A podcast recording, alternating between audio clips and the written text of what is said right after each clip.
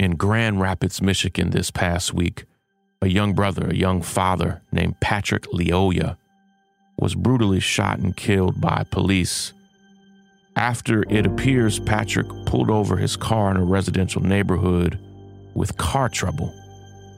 Now, that's disturbing all by itself, but family and local elected officials who say they've seen the video say that Patrick was laying on his stomach and was shot in the back of his head execution style. I'm going to play you a very important audio clip from the local news coverage of this case. My dear friend and brother Benjamin Crump has already traveled there to be with the family and support the family. I'm going to tell you what we do know so far, tell you what I think is going to happen. I'm going to tell you what I expect here in the days and weeks ahead. This is Shaun King, and you're listening to The, the, the Breakdown. The, the, the, the Breakdown. The, the, the, the Breakdown.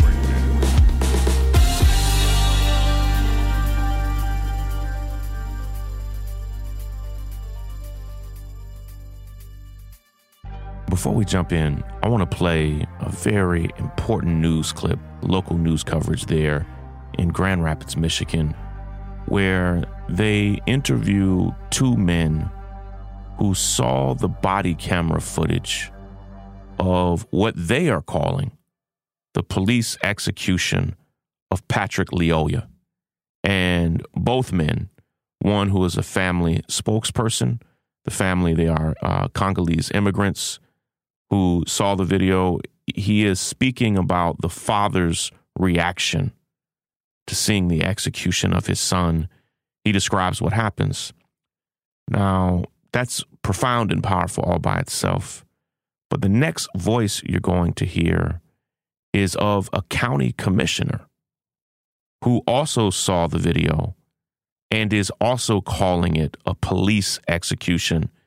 He also says the police got their gun, put it in the back of the head of Patrick Lyoya, and shot and killed him, execution style. And you know, I, I always believe the family, but when you have the family saying this and a local government official saying it, this is clearly what they saw in the video. I'm going to play the audio of this news clip, and I'll be right back after that. A concerning account about uh, that's coming out about Monday's deadly shooting involving a Grand Rapids police officer. Fox 17 spoke today with one man who says he's seen the dash camera video that shows the incident. Now, we have not seen that video, and investigators haven't released it to the public, but we have decided to share his account, and we do want to warn you, it is graphic. Fox 17's Lauren Edwards joins us in the newsroom with more. Lauren. Max and Janice, again, as you said, it's graphic. I want to say that as well. What they say is graphic. Today, I spoke with the spokesperson and translator for the family of 26 year old Patrick Lyoya. He says he's seen the dashcam video showing the last few minutes of Patrick's life before he was shot by Grand Rapids police officer. He says the family's only wish is to get the video out to the public. He saw the video and he was confused, he was hurt, he was mad. Israel Siku is the spokesman and interpreter for the Lyoya family. They speak Swahili. He says he was there when Lyoya's family saw dashcam video of Monday's shooting. Patrick was face down, laying on the floor, and the officer was on top of him with his knees and without hesitation, he pulled up the gun and shot him on the back of the head. The shooting happened Monday morning near Griggs and Nelson. Grand Rapids police say an officer conducted a traffic stop. They say Lyoya tried to run, and there was a lengthy struggle before he was shot and killed. The family disagrees. They say Patrick was stopped on the side of the road tending to a car issue when police pulled up. They say there was no struggle. And the boy did not move. It was here. That was it. Don't no struggle, no. Siku says he saw the dashcam video along with Patrick's father on Wednesday. They y'all want it released now so the public can see what happened.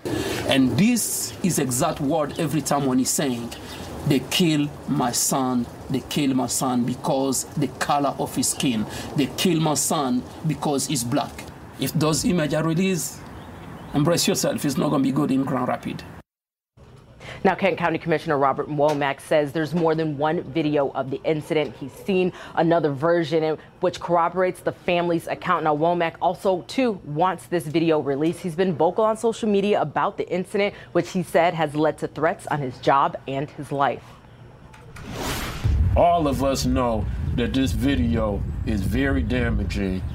And I believe if we tell the community, yes, you're going to be shocked what you see.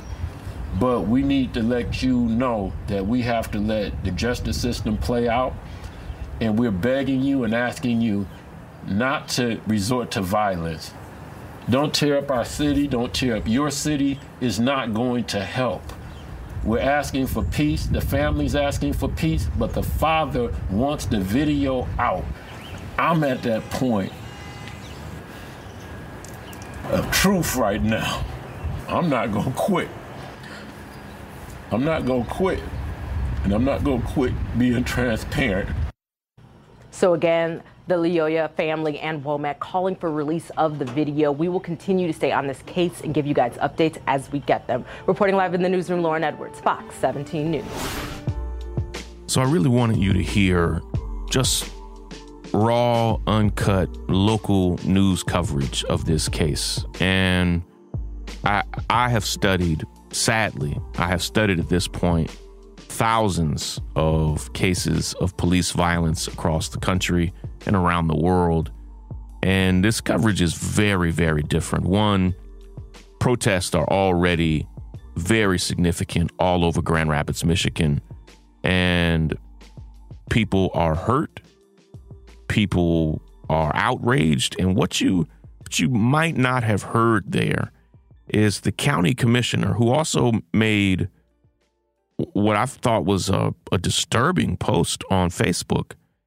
This man is like a city council person in Grand Rapids. He made a post on Facebook to say that police have been threatening his life and that he wasn't going to back down, that he saw the video and that it was an execution. And he was calling on the city to release the video, arrest the officer who killed the man, and charge him immediately. And local news coverage, and I studied last night and early this morning, I studied local news coverage from three different stations there in Grand Rapids, and they are all covering it basically the same because it's clear to everybody on the local level that something deeply disturbing happened here. And there is a marked difference between the way I see and hear this case being covered than the way I see and hear other cases get covered sometimes. Like this case clearly has the mayor, the police chief, local prosecutors, and local news shook. And I I want to join in on the calls for that video to be released immediately. The the police chief is saying we will release it by next Friday at noon. And it's like, okay, why do you why do you get 10 days? Release the video. And what we know is when they then release the video, they can release it edited. They can they then have 10 days to get all their stories together, 10 days for somebody to completely scrub their social media history. The police officer whose name they won't release can all of a sudden come out of this uh, completely clean and no, it's like, no, no, no. When you shoot and kill a man, here's the thing if I shot and killed a man, they're not going to wait 10 days before they release the video. If anybody shot and killed a police officer, they wouldn't wait 10 minutes to release the video. They definitely wouldn't wait 10 hours, and they damn sure wouldn't, wouldn't wait 10 days. They'd release that video immediately. And so what we see is what we always see is that when police are left to investigate themselves, when local prosecutors who work hand in hand with police are allowed to dictate the pace of how their friends are investigated and prosecuted, it never goes the same way. And here's the thing there is a basic concept that I want to advance here.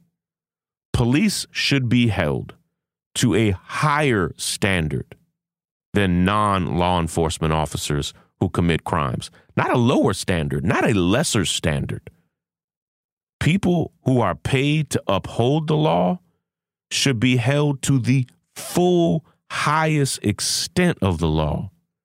But that's not what we're seeing here. I'm grateful that civil rights attorney Ben Crump is on this case. It not only gives it immediate eyeballs and attention and and hopefully soon national attention, but it lets the police and prosecutors and others know, yeah, people are watching. I'm watching. Crump is watching. And I stand with this family. I, I saw just a devastating, gut wrenching video of the mother of the victim in this case just boo hoo crying. And this was her son. He, my understanding, he's a father of two young girls. And it's devastating. This family escaped violence and civil war only to find violence visit their son in the United States. And, and I'll close with this idea, and it's a painful one. I mean, we live in the wild, wild west. This place is insanely violent. The United States is one of the most violent countries in the history of the world. I mean, right now. Not just police, it's just violent here, period. The only country in the world that has more guns than people. In most countries, it's not even remotely close. And so, you know, this place is outrageously violent. And when people come here to escape violence, I've had to tell this story so many times. People coming here to escape violence only to find it visits them here. Veterans and soldiers leaving war only to be shot and killed by police or shot and killed in the street. And so I'm going to keep us updated on this case. Please follow it. Let me get let me give you the correct spelling of the name, okay? Because it's going to be in the description here of the podcast, but I want to make sure you have it, okay? First name is Patrick. His last name is Lyoya, L Y O Y A. L Y O Y A. Why don't you Google that name for me, okay? And by Googling it, you'll see the articles, click on the articles, and all of that will even help um, the case right now because it, as crazy as it sounds, news coverage is is dependent on in so many ways on trends. And I even just want people to see, like, no, we're searching this, we're watching, we're tracking this. Love, love, love, and appreciate all of you. Happy Monday. Uh, I know this is a tough thing. I actually haven't covered nearly as much police violence over the past two months as I normally would, but um, this is a case that we have to cover. Again, if you're not yet a member of the North Star, please go to thenorthstar.com. Join today. We need you to become a member. And uh, also, if you have not yet purchased my book, go to lemonsandstones.com. Get a copy today. You can get a signed copy, or you can even buy in bulk and get multiple copies. Love and appreciate all of you. Take care. Have a good week. I'll be right back here tomorrow. Take care, everybody. Break it down. The, the break, the break, the break, the break, the break, breakdown. I'm Tiffany Hawkins. I'm Alan Boomer. And we are the Momentum Advisors. Every single week, we talk about wealth management, personal finance, and entrepreneurship. We are financial advisors by day, we're entrepreneurs by night. We're building wealth for ourselves, and we want to make sure that you understand how to build wealth in your own family. Tune in for shows like Is Your Money Racist, Retirement Savings, Investment 101 we literally run the gamut on all the things that you need to know about financial wealth, creating a legacy for your family, and really just wealth creation as a whole. What we find is that these conversations are happening, but they're not happening as much as they need to in diverse communities. And so we're bringing a new voice, a new amount of energy, and we want you to tune in. So we bring the tips, we bring the strategy, and we always bring the good news. So make sure you tune in every week to the Momentum Advisors. There's something for everyone.